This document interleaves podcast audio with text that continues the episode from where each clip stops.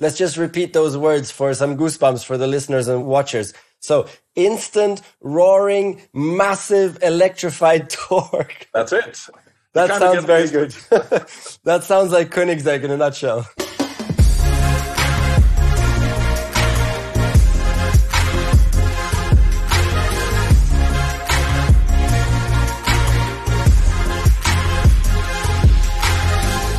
Welcome to my Beyond Victory podcast. And today I'm honored because we have a very special guest and it's Christian von Koenigsegg who has really revolutionized the hypercar market. I mean, phenomenal job out of Sweden, built his own car company. And I think it's going to be incredible to listen to his insights.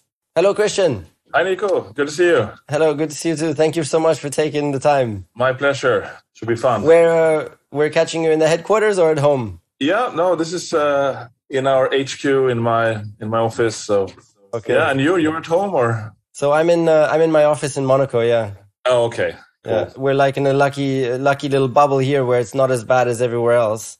So right. we can move around and have lunches and things like that. It's it's still That's manageable. Nice. Yeah. yeah, yeah. Uh, so yeah, we're uh, kind of I guess similar to rest of Europe, but we're trying to uh, work as much as we can. It's difficult to build cars at home, so so we're we're trying to be careful and uh, and doing the best, you know. And yeah, it's kind of okay.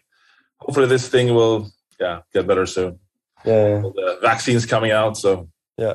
Okay, if it's okay, then uh, if it's all right for you, we'll jump right into it. Sure. Yeah. So uh, before starting, I want to share a small story with everybody who's listening and watching where I first met you, and this was Geneva Motor Show in 2018. And I will be honest that I, of course I knew Koenigsegg, but I didn't really, I didn't understand like why, why are people so hyped about it? What, I mean, what's so cool about this? And, and if you compare it to like a Ferrari or whatever, I was like, okay, why, why Koenigsegg? And then I met you on the stand and, um, you, you came and it was the, it was the Carbon Agera or Regera, I'm not sure, uh, one of eight, one of eight. And you opened, uh, you opened the back end of it completely and then you arrived and you took the time kindly, like for five minutes to explain to me.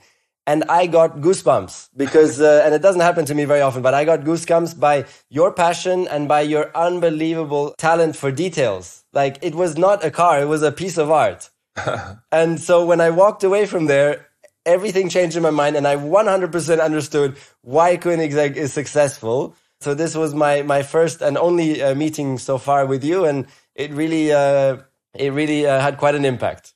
Well, I'm glad to hear. I mean, that, that is what we strive for. We put so much uh, passion, energy, and time into every little molecule and every little function of our cars. And sometimes, you know, you don't know if it will go by unnoticed. But at the same time, I believe that is what has given us the right to exist in this very tough market that uh, we try to leave nothing at chance and really put our best effort in into every aspect. I mean, the, the, the idea is a little bit, uh, it should look kind of as hopefully amazing on the outside and so on. But when you open up and start taking things apart, you find pleasant surprises as you dig in that it's actually nicer and more exciting on the inside than on the outside and preferably underneath something hidden that you wouldn't expect you would find even. So that is kind of the, the ambition. But, but of course, having said all of that, it's performance and experience and, and how it is to drive is, is of course overshadowing this as well. But it's it's a having it all kind of experience i would say. That is yes. our objective. Yeah well i can confirm that. When i once i looked underneath the bonnet it was absolutely phenomenal. So i can i can uh, it, that it's it's those details where when you go deep and it really shows how much uh, a company cares you know also for the product. And this is your greatest excellence is how much you care for every single detail even if it's something that maybe even the customer won't always see, but exactly. it's there. Exactly. I mean, the, the, the ethos of the company has always been every little money we make, we kind of throw back into the cars because that is our best investment. And that's what we've been doing for over 20 years. So very impressive. Can I come back then to the birth of this passion in, uh, of yours? Do you remember moments in your life where suddenly it like clicked and you said, "Well, I have this passion for engineering, detail, and cars"? Was there a specific moment? Oh yes. Uh, well, at least there's a first memory and and uh, I, I, I mean I get the question a lot, of course. So how come uh, you build cars, and how does this interest start? Like like your question now, and and I, I used to just answer, well, you know, I have a great interest in cars. I love cars, and, and then the comeback is always, yeah, but a lot of people have that. True. So then I started thinking about the first memory I ever had about wanting to build a car. And it was when I was like six, seven years old. I went to the cinema with my father, and there was this Norwegian uh, puppet movie called Pinchcliffe Grand Prix. I don't know if you've seen it or not, no. but it's an amazing story about a bicycle repairman who lives on a small mountaintop in Norway. And he's kind of an inventor guy, and, and he wants to build a kind of Le Mans style racer car uh, with his uh, well helpers up there in his bike bicycle shop, and he creates this crazy monster of a car. Not according to any rule book, I would say, but it, it has like a 12 liter engine in the front and a rocket engine in the rear and radars and all weird kind of things. And it's all hand built in a funky way. And then, of course, he goes to race and, and he races against the kind of famous brands of normal kind of Le Mans cars. And of course, he wins. And I remember walking out of that uh, that film, and apparently my father told me uh, afterwards as well that I said that's what I want to do when I grow up. I want to be that bicycle repairman. I want to build this crazy car that beats everything. and ever since, you know, I've been doodling cars and uh, all the the pocket money I got. I bought car magazines and I I kind of studied them like this, very very close to look at the details. Why is that screw there? Why is that door handle like that? Why, why are the wing mirrors different? That rubber seal looks different on this car than that car. Because that's how I thought I would learn how to build cars by reading car magazines. I mean, that's not the normal way of doing it, of course. You go to school or university or something. But I thought I can absorb what everyone else did and try to figure out why they did it a certain way so I could figure out how I would do it my way. And you can call that crazy approach for whatever you want. But I think it actually kind of set the tone and the mindset for how we operate. It's like first, of course, checking what what others are doing, but then coming up with our own way of doing it that we hope and, and believe, and and sometimes it's maybe better, you know. So th- that is, I think, the story in a, in a nutshell. And I, I never lost the passion over the years. I always had it in in the back of my mind. So as soon as I, uh, yeah, could get out of school, I started my first company when I was 19 with the ambition of trying to make some money so I could start a car company. So I had some invention ideas. I, I, I mean, I, I, like technical things in general, but cars especially. So I had some technical ideas. I thought I could maybe patent and make some money off easier than cars, so I could use that money to build cars. If you've seen this uh, click wooden click floor, my uh, now wife, who was my girlfriend back then, her father was in the wooden floor industry, and I said there must be some better way of putting these planks together. So came up with this click floor idea. I did some patent research. He he kind of didn't think it was such an amazing idea, and then I left it the wayside. But that became later on a, a world standard for for putting uh, flooring tiles together. So that's pretty cool. But but yeah, uh, I, I did some trading, buying and selling uh, everything from plastic bag pens to frozen chicken. I had a few employees, and uh, three years later, I felt I had made a little bit of money that should be enough to make kind of a first prototype. So in when I was 2022 back in 94, I uh, yeah sat down at my computer, opened up uh, Windows Paint and started drawing the first sports car that I wanted to produce. And and since that day I never stopped. And uh, and all still today that sketch has a lot of kind of features and solutions we still show in our cars today. This kind of wraparound screen, mid-engine, stowable, hardtop these kind of features we uh, we have in our cars. So uh, yeah, so that is a very short story, but basically a car nut since I can remember. Wanted to build cars for as long as I can remember, and I, I heard someone told me that whatever impression you have before the age of 11 or 12 kind of forms your personality that is very difficult to change going forward when you get older. It, kind of becomes part of your dna almost or, or at least your your way of thinking. And, and i had such a big impression from that movie and, and, and, and what it led me to do afterwards that I, I think I had no choice but to to build a car eventually. So.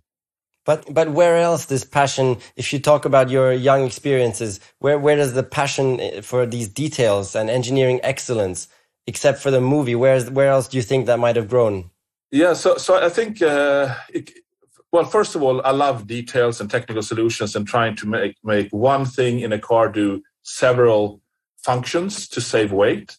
So yeah, there, there are examples in our cars where, where we, for example, use uh, a little bit like in Formula One, flexing body parts that uh, are there may be a, a, mud flap, but it can be an aerodynamic device at the same time. We in in uh, our dashboard construction, uh, hollow carbon fiber uh, piece is also the inside uh, design surfaces, even though it's a structure. So it's mostly based on efficiency. But of course, at this price level, everything also has to be very, very beautiful.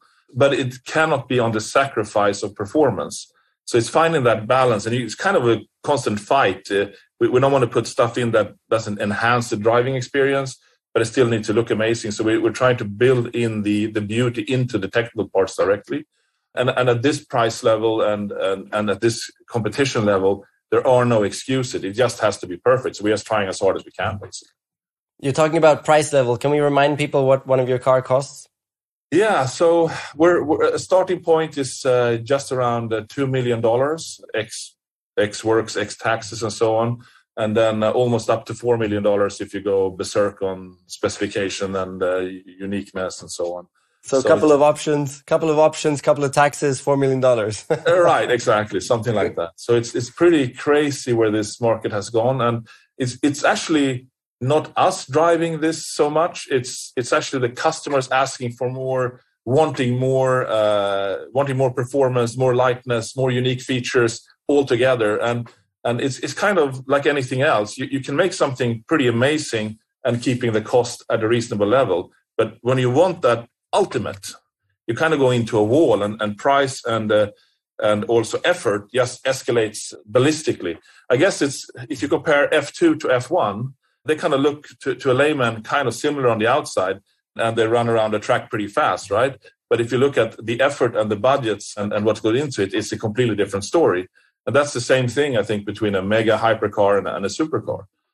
I think a fair comparison would even be a team like Williams and Mercedes in F1. Absolutely, yeah, exactly. From the outside, it will look exactly the same, right. and uh, and from the outside, the performance isn't far off either. But if you go into the details of what it looks like, of the technical finesse of finishing, of the performance, then there is a very clear step in the details.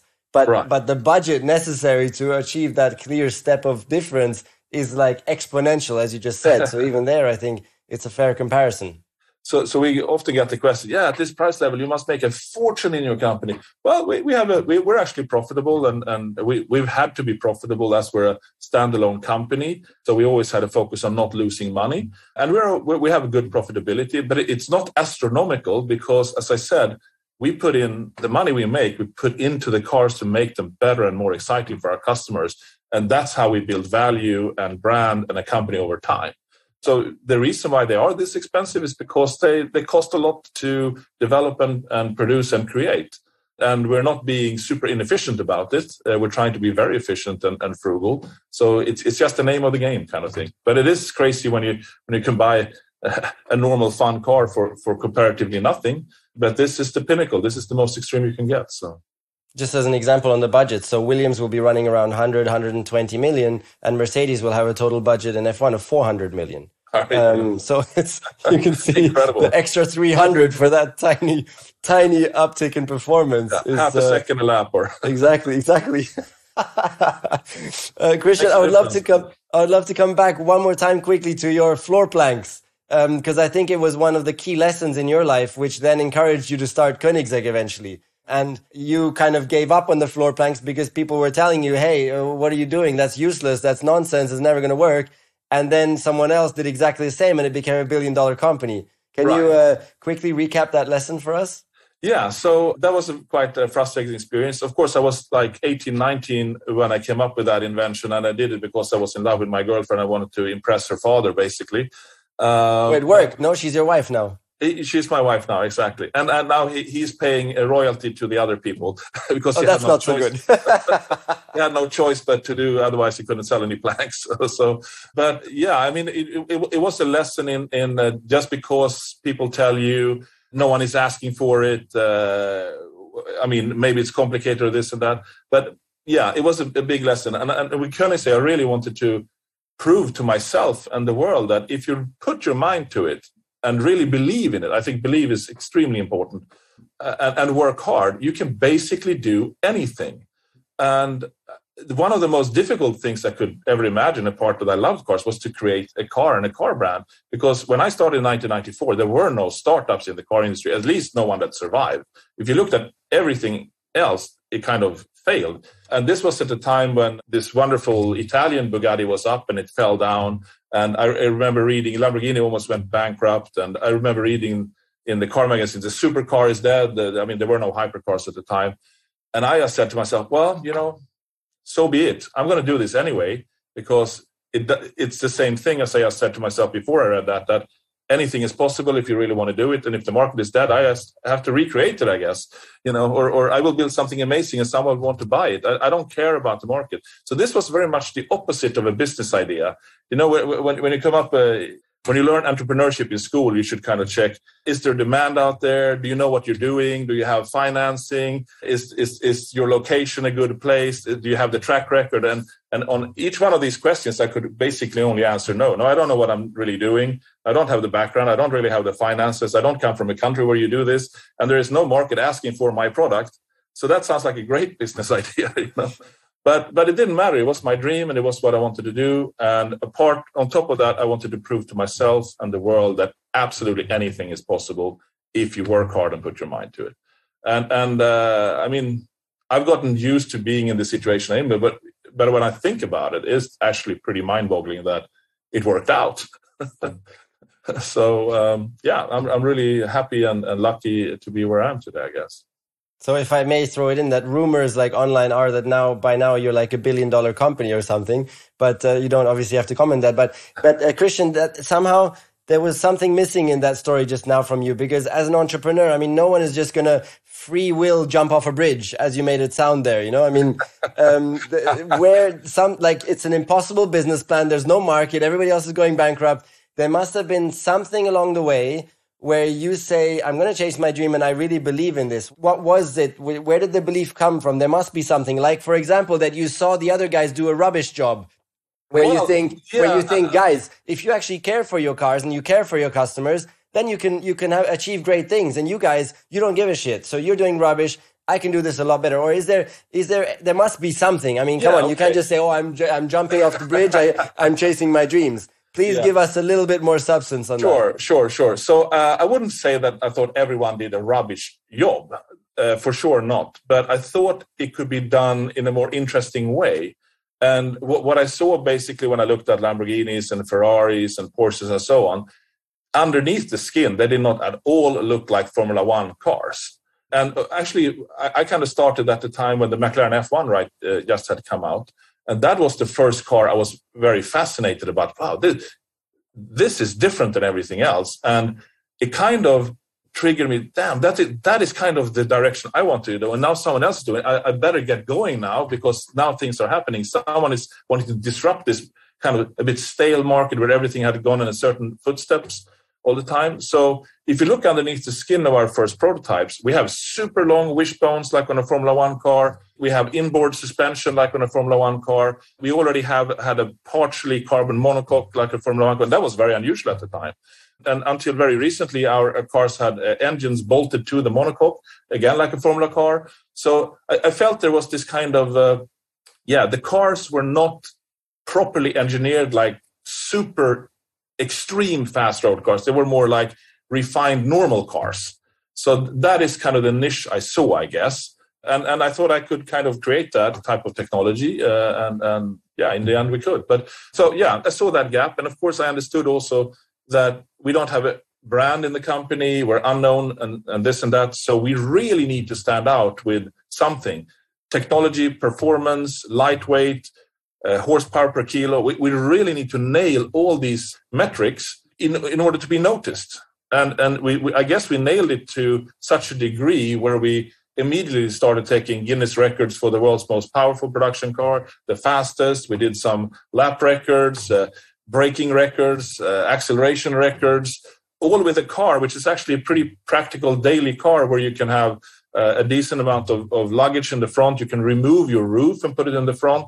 So we tried to not take away that practical side of the car, even though it was a formula car underneath the skin.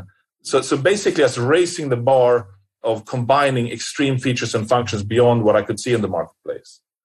So Christian, first of all, I really appreciate your answer there. I think we've really learned something where, where you say, yes, the supercar market is falling apart, But those guys are doing, in my words now, they're doing right. a rubbish job because they don't care. And under the skin, it's just, it's rubbish. I mean, this can be done so much better.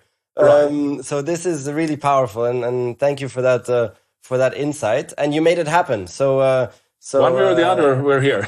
exactly. exactly. But before making it happen, I mean, okay, now you have this dream but how the hell do you raise the money to to reach out for this dream? I mean, it took you two years to build the first prototype, then another six years to even just sell the first car.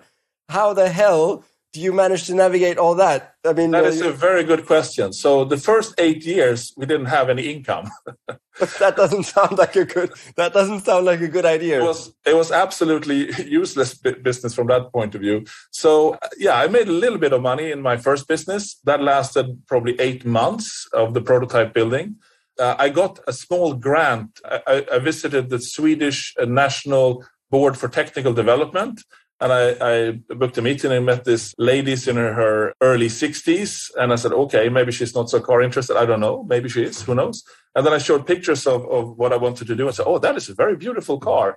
Yeah, this will be interesting to support. I was like, well, hey, great. So they told me that if I uh, if I would move out into an area of kind of a little bit higher unemployment, I could borrow like 200,000 euro so I said, okay, I don't care. I, I, I in Stockholm, but I said, I'll, I'll go anywhere. I'm going to build my car. So I moved out to, a small little town out in the forest. I could choose up very far north, kind of at the polar circle, or a little bit south out in the forest. And then I found this town where they stamp Volvo uh, sheet metal parts. So there was some automotive industry there, and I could borrow my 200,000 uh, euro.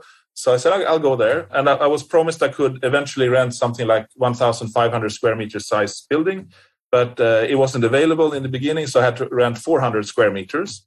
So I went there, and, and within a year or so, it was all cramped and filled up, and uh, and of course, I ran out of that money as well. And at that time, my, my father is kind of a serial entrepreneur. He's retired now; he's over 80 years old, but but uh, he's, he's a serial entrepreneur, and he had sold off a partnership in a company, and and uh, yeah, we had never worked together. And and he he's a horseman. He used to spend a lot of time with my two sisters in the kind of uh, po- pony show jumping stuff and like that. So we, we were not uh, so much together as when I was a young boy. So he said, it would be fun to do something together. And I said, yeah, well, you know, I'm totally broke here and I'm halfway through my first prototype. Yeah, maybe I can give you kind of a little bridge loan and help you out a little bit.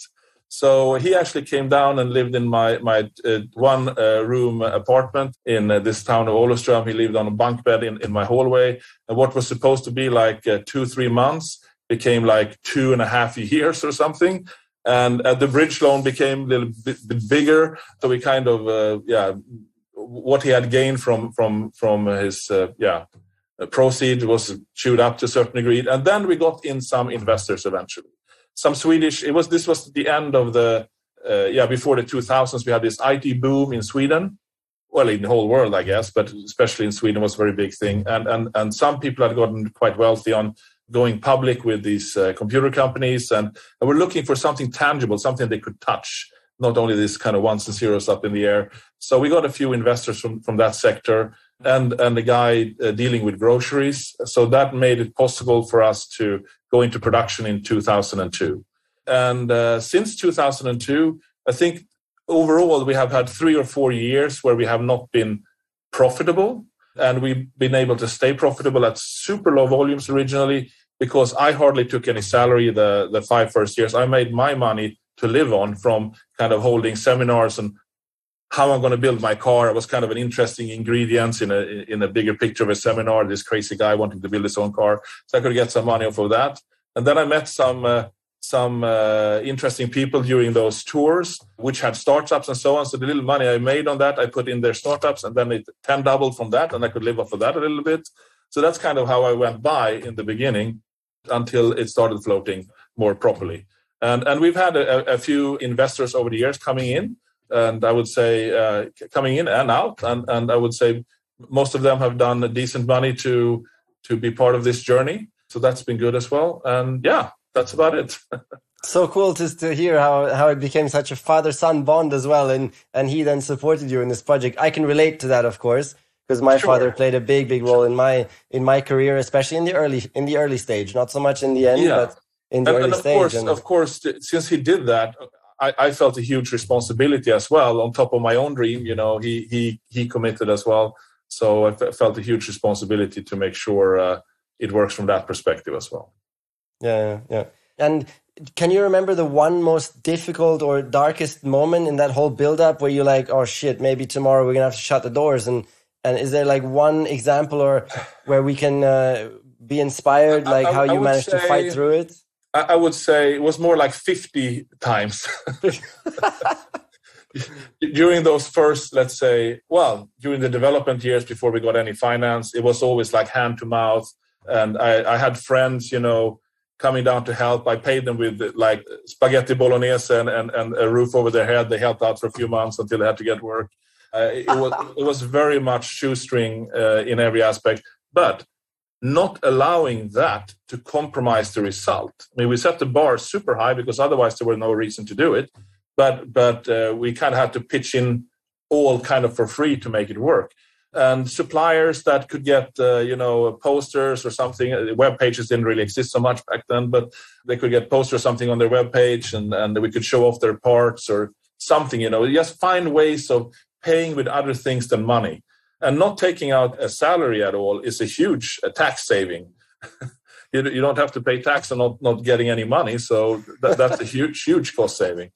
So, so it, it, it goes with the, with the theme really of anything is possible if you put your mind to it. And I would also add maybe if you're willing to basically sacrifice anything normal about life. And and my philosophy was always, yeah, you know, in the end, we're all dead anyway. So if I tried really, really hard, working my ass off to try something work, I will be dead in the end anyways. There's kind of no upside. Or I can sit on a park bench and look at the birds all life and, and, and, and do nothing, and I will be as dead in the end anyway. There is no loss to that either. So I have actually nothing to lose to work my ass off. It doesn't cost anything in the end. So I like cars, so why, why not do it? You know, I, I don't care if it's an unconventional lifestyle. Now it's a little bit more comfortable, but uh, but that was kind of the outset. And when you have that mindset, you're kind of unstoppable because you don't even need money. I always said to my wife to be, and now my wife, that I mean the worst thing that can happen, we'll live in a tent in the forest. I mean, it's not so bad. We'll figure it out, you know. And and fortunately, we didn't have to do that. But yeah, it's it, it's kind of a bulletproof uh, way of, of uh, operating, I think. And, and yes, way, you, you, to go back to your question, um, I think Uh, I don't know how many times, but maybe 50 times, you know, we were two weeks away. We have maybe we had 10 employees, maybe we had 20 employees. We're like two weeks away. We don't have the money to pay the salary. And somehow, magically, some customer arrives or something, something that we, we managed to deliver a car, and we always managed to pay. Over over 20 years, I think we were late with salaries one time, two days. That's it. But we, we were out the money 50 times. so that is kind of a miracle. I don't really understand how that happened, but uh, it's like you're in the in the gist of things and solving it from time to time. But but the last I would say 15 years have been a little bit easier. But that I think is also a common trait among the very successful that luck always comes at some points, but they go looking for it. Right. So you you are welcoming luck with open arms at all times by your luck passion. You by exactly. You need to grab it when it when, it, when you see it. Exactly, that's exactly. So that's a that's a common trait which we are, you always find in all the big all the successful stories. And and I want to repeat one other thing that you just touched on, which is also a very successful uh, trait. It's the ability to make the worst case scenario not look that bad. Like you were talking about your tent living in a tent scenario and actually saying, you know what, if that's the worst case, then so what? That's that's fine. I think we'll be able to enjoy that too, and that that uh, reduces your fear of failure. Right. You know, right. uh, if you're able to if you're able to extract whatever small positives there are in the worst case scenario, it really reduces the fear of failure, and it's something that I worked on a lot in my F1 career as well, because fear of failure was a huge problem for me. I mean, it was a huge ballast for me all the time. I was so scared of uh, of failing and it still remained even at the end that I was scared of failing. But with with uh, working on this worst case plan B, pulling out the positives, um, it reduced the fear of failure. So it was really it's for important. me a, a, key ingredient as well. It's important. And now, I mean, now the company is in a, I would say, very comfortable situation, and we're growing nicely and so on. And uh, but we are starting some some projects where we're again putting like, yeah, we're putting things a little bit on the edge because again, that's what you're supposed to do when you, when you have a platform. But I, I don't I don't think we should just sit and be comfortable where we are. And I guess that's also why we did the the Regera, which no one asked for this completely crazy way of propelling a car, a unique way, and and and I hope one day you can experience it.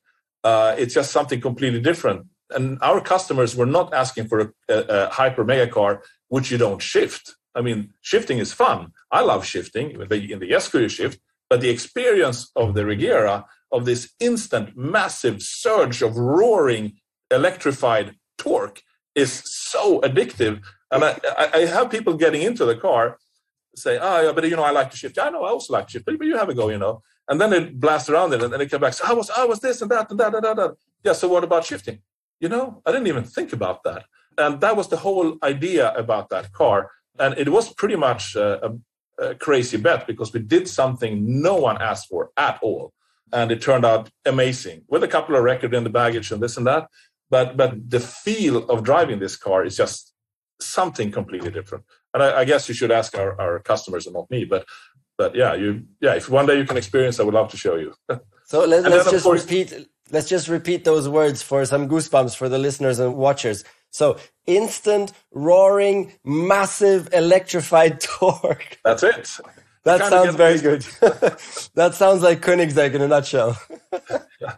And then we took that, you know, to the Gemera, where we're again kind of twisting the minds a little bit. A three-cylinder mega car with four seats. Again, something no one asked for, but yeah, it's I'm super excited by that project. It's a it's a dream come true. It's something I I wanted to work on for ten years, and finally we were allowed and able to do it. So uh, something a little bit different coming up. Yeah, I wanted to touch on the Gemera a little bit later again, also because of your passion for sustainability, which we share.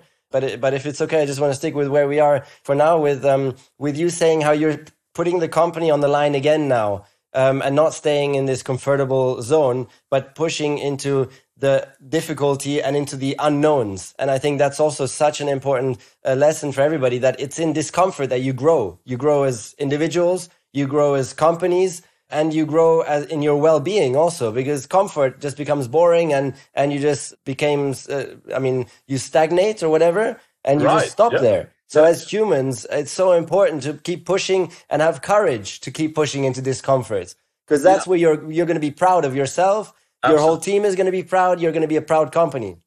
I would say comfort and uh, just dawned on me now. Comfort kind of makes you dumb because okay. it turns off your your sensors and and and, and you you get blunt. You know, it's it's it's, not sharp anymore. And and also this point you you were onto so in, in the company when I talk to the guys and girls I work with, they say, "Yeah, but this is so tough, and why are we doing this?" And there's, yeah, well, you have something to tell your grandchildren about. I mean, I think that is the apart from getting remuneration and, and, and learning stuff and so on. To me, it's uh, oh well. Of course, we want to push the, the the environmental envelope in this industry and potentially maybe later on in other industries. But it's also something to tell your grandchildren about. You know, it's we did this in in small Ängelholm in Sweden basically in a potato field in nowhere. And we just put the stake down, and this is what we're going to do. And we did it. And, and that is just a fun story to tell your grandchildren about, I think. And um, speaking about grandchildren and inspiration, you're you're inspired by Elon and Richard uh, Richard Branson, Elon Musk, I believe. Um, yeah. The, what what is like? Can you pinpoint one thing where you've been like, okay, this that's magical, and I want to be like that? Or is, is there one example from one of the two of them? Yeah, so I would put it like this. I didn't I didn't know so much about Elon Musk when he was in PayPal. But I always kind of said to within our group of people we're working with, I think it's easier to build a, a rocket than to do what we're doing because you don't need people don't care so much about what it looks like there is no ergonomics to compare with other rocket ships so much that you have to compete with you, you don't have to crash test them. Okay, there are other challenges there, of course. But I always said, you know, you can go probably buy an old. This was in the '90s when the when the Iron Curtain had fallen. So I said you can probably go and buy like an old rocket in Russia, hack it with a modern laptop. I mean, they flew to the moon with them with with the the power of of, of uh, a, a pocket calculator. So like a, a '90s laptop, an old rocket, you can probably hijack that thing and, and, and make your own rocket fly, and you know, pretty easily. And then I suddenly read this about this guy in, in yeah early 2000 so he sold this paypal thing that everyone knew about and he's going to build rockets. Holy shit. And he's probably going to do a rush and, and buy one first but that didn't work out. So i got really fascinated when I, when I read that because it resonated with with with my way of thinking. And and i i clearly liked i mean he didn't take his billions and and relax and get comfortable. He was going to take his PayPal money and build rockets. So amazing. Yeah, that's what you need to do, you know. So I, I followed him ever since, and he, he never disappointed in in entertainment throughout the years. And and then suddenly after that, he started building cars, which made it even more interesting. So yeah, and and, and actually uh, talking about that, as I said, I, I bought some some shares in, when I couldn't have really salary. Yeah, so I bought uh, Tesla shares the day after the IPO and never looked back on that one. what was the what was the share price? So I think it was introduced at like uh, 21 or 22, and it and it jumped up and down a little bit. So I think I got uh, first I got in at 32, then on 17 because it dipped, and and now it's the equivalent of I don't know 3,000 or something. Oh my goodness! Oh, and you've kept your shares the whole journey. Kept them. Yeah, I've kept them. oh my! I was so fascinated. You know, this guy, he's onto something here, and he has the this kind of mindset I like. So that's amazing. What a great story. It wasn't. A, it, it, was only a small amount, but even a small amount, you know, becomes big with that kind of uh, development. So yeah, yeah, yeah.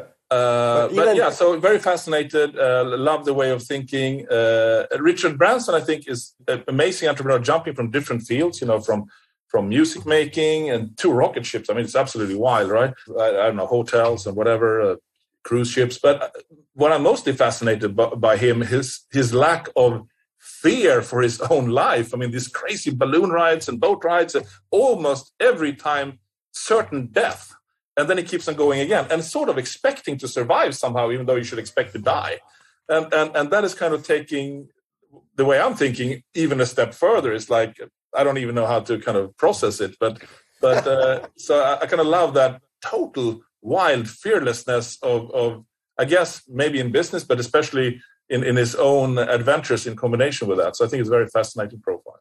So probably what you all share, and I think you're you're all one step ahead of me on that, is really having a very small amount only of fear of failure, and uh, and for the worst case scenario. In the case of Richard Branson dying, in the case of Elon Musk, he invested all of his 250 million from PayPal back into SpaceX and Tesla, so he couldn't afford to pay an apartment anymore for himself. Exactly. Like, I mean, how nuts is that? You just make, it's just, just, amazing. You just made 250 million. You have it on your bank account. You're good for life, for a beautiful exactly. life, and you put every cent back into the most crazy things.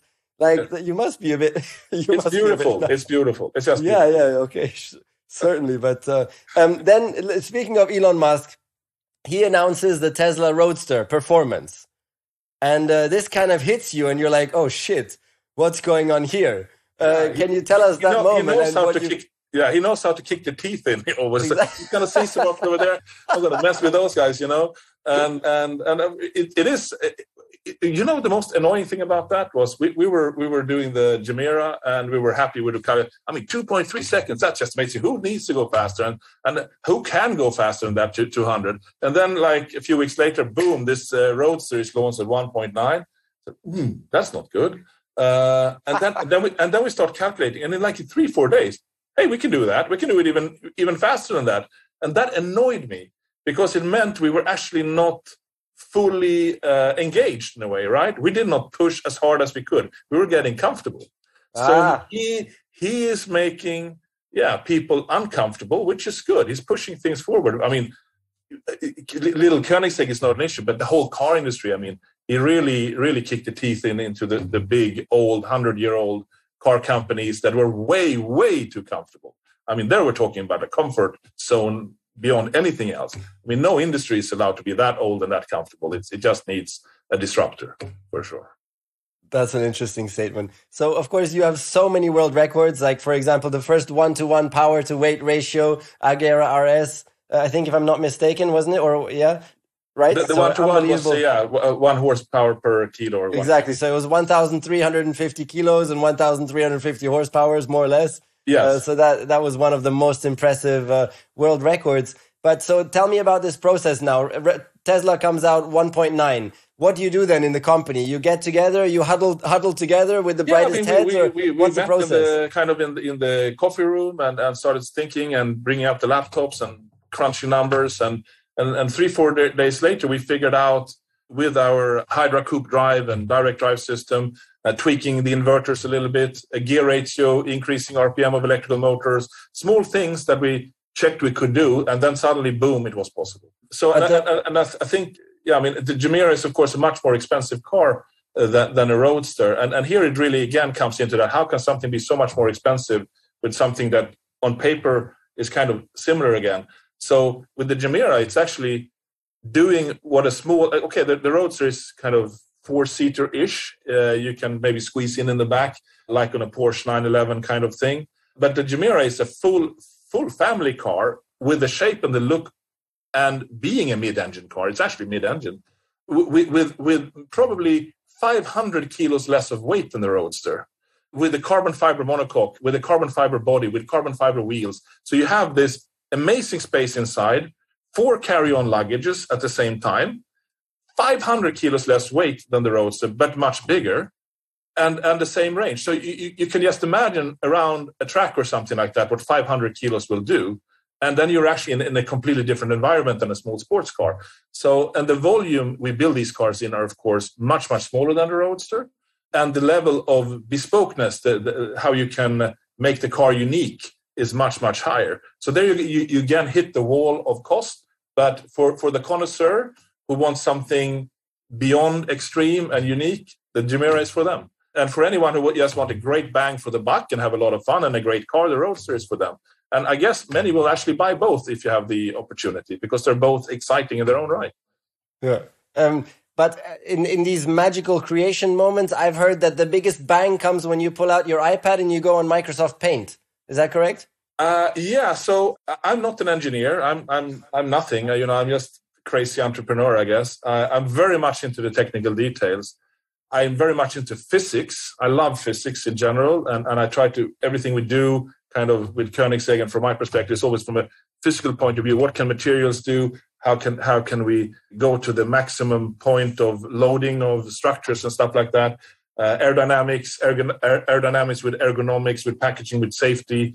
Th- this is kind of when things gel together, when it's beyond engineering and it's more like emotional and fluid and, and that is where I come into the picture. And what I do is I, I walk around our, our engineering and design landscape and I kind of look at people's computer screens. Oh, can you screen dump that for me? And then they send screen dumps to me, and then I go into Paint and I draw a lot of arrows and curves and things on their screen dumps. And, and what do you think about this? And I send it back. That, that's how I work in engineering. So Paint is Paint and email. Those are my two tools.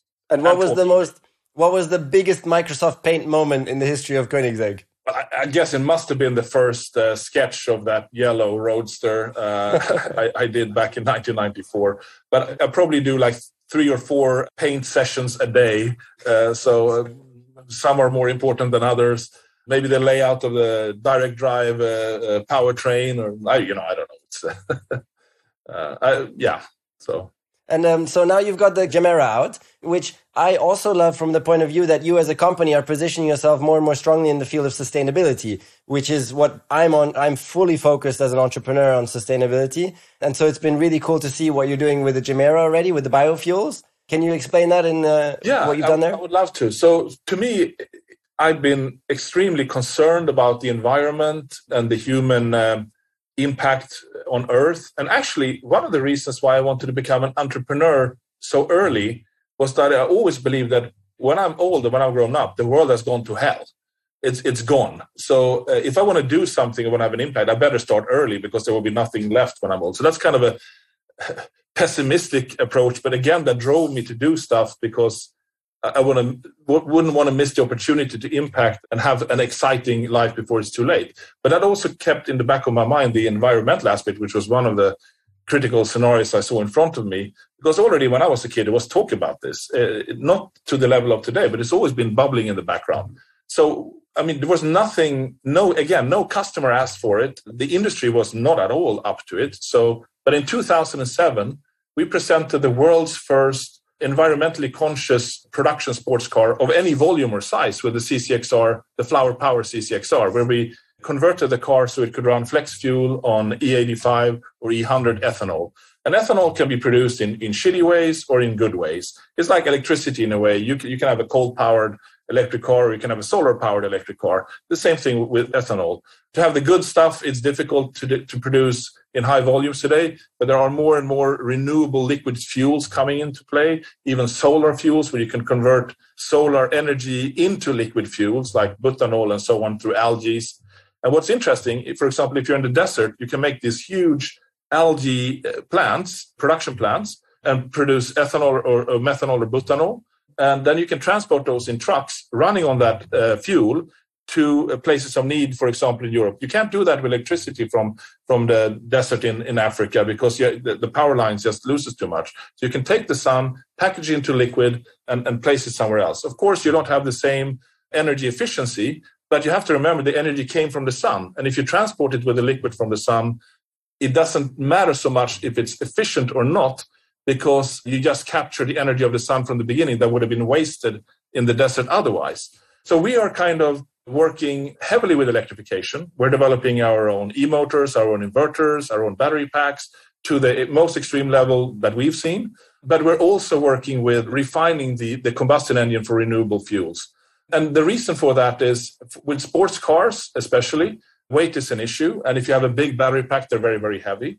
And, but we also see it from a different perspective because we can use this combustion, renewable fuel combustion engine technology for aspects which are not good for electrification yet. For example, marine use, aeroplane, aerospace use, and to make sports cars lighter with the hybridization running on electricity and renewable fuels and thereby also not overloading the cell production, which is going to be a scarcity for the next uh, five to 10 years. There's going to be a much bigger need for cells than is going to be produced, even though there are so many gigafactories of battery cells coming up. There's no way they can keep up with demand. And even though there's going to be a huge influx of electric cars, even though they're restricted by battery cells for the time being, those cars will pile up at all the charge stations so because the infrastructure will not be fast enough compared to the how how fast the cars can be built, even though they're restricted by cells.